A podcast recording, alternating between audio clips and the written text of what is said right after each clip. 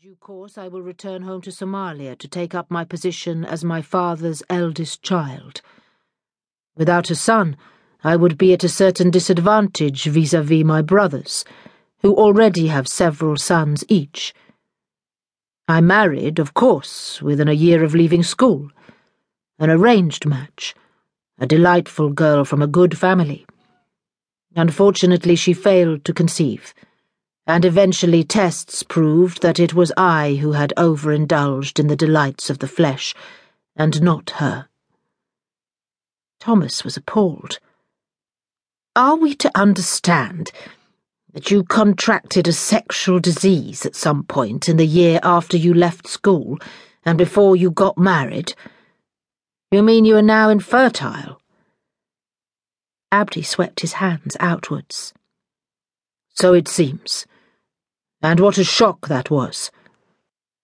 After some thought, it occurred to me that I might possibly have been fortunate in one of my early, uh, adventures.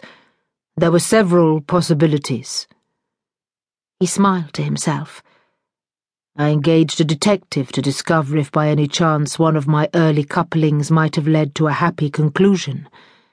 One had had an abortion. Two were married with young children. Only one of my partners from those days had had a child within the possible time constraints, and that was Vera, who had produced the boy you call Mikey. The detective obtained DNA samples from both Vera and her son without their knowledge. They had carelessly left their ice cream cups on the table when they'd indulged in a little treat at McDonald's, and he managed to remove them for testing. Unfortunately or otherwise, there can be no possible doubt about it. Mikey is my son. Thomas said, And you assumed you could just walk in and buy the child? Abdi smoothed out a smile. Of course not. That would be crude. No. There will be a certain adjustment of finances. Some compensation to Vera for bringing up the boy so far. I will formally adopt him and provide him with a standard of living which she cannot possibly give. He's doing pretty well on his own merits, said Ellie. He got a bursary to one of the top schools in London. Living in rented accommodation? No doubt you've been kind to him, but it's not the same, and you can't pretend that it is. His mother will never be anything but a domestic servant even if she does now call herself a housekeeper. Ellie realised she was spitting into the wind, but persisted. She's going to college, doing a business course.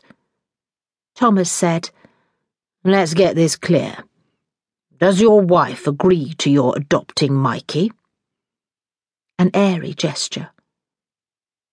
She understands the situation. Either she accepts the boy into our household with good grace, or there will be an amicable divorce. Even if she does accept him, there will be very little contact, as I will be sending him to one of the best boarding schools in the country. In the holidays, he will return home to my grandfather's place and become accustomed to his new position in life. It will be as if he were the offspring of a previous wife, now deceased. Ellie was getting angry. Mikey is not a toy to be picked up and laid aside at will. A soft laugh. I hear he's been in one or two scrapes before now. All the better. I like his independence of character. But he will soon learn what is expected of my son. He will adjust. Thomas took a turn around the room. You are assuming too much.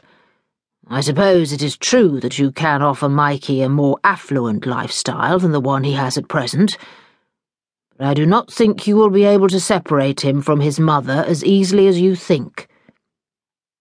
If I cannot convince you all that what I suggest is for the best, then we will have to let the courts decide. Ellie shook her head. You think the courts would give you Mikey? I don't think so. The truth is that before the party, Vera was a virgin with a steady boyfriend. She held up her hand, seeing that he was.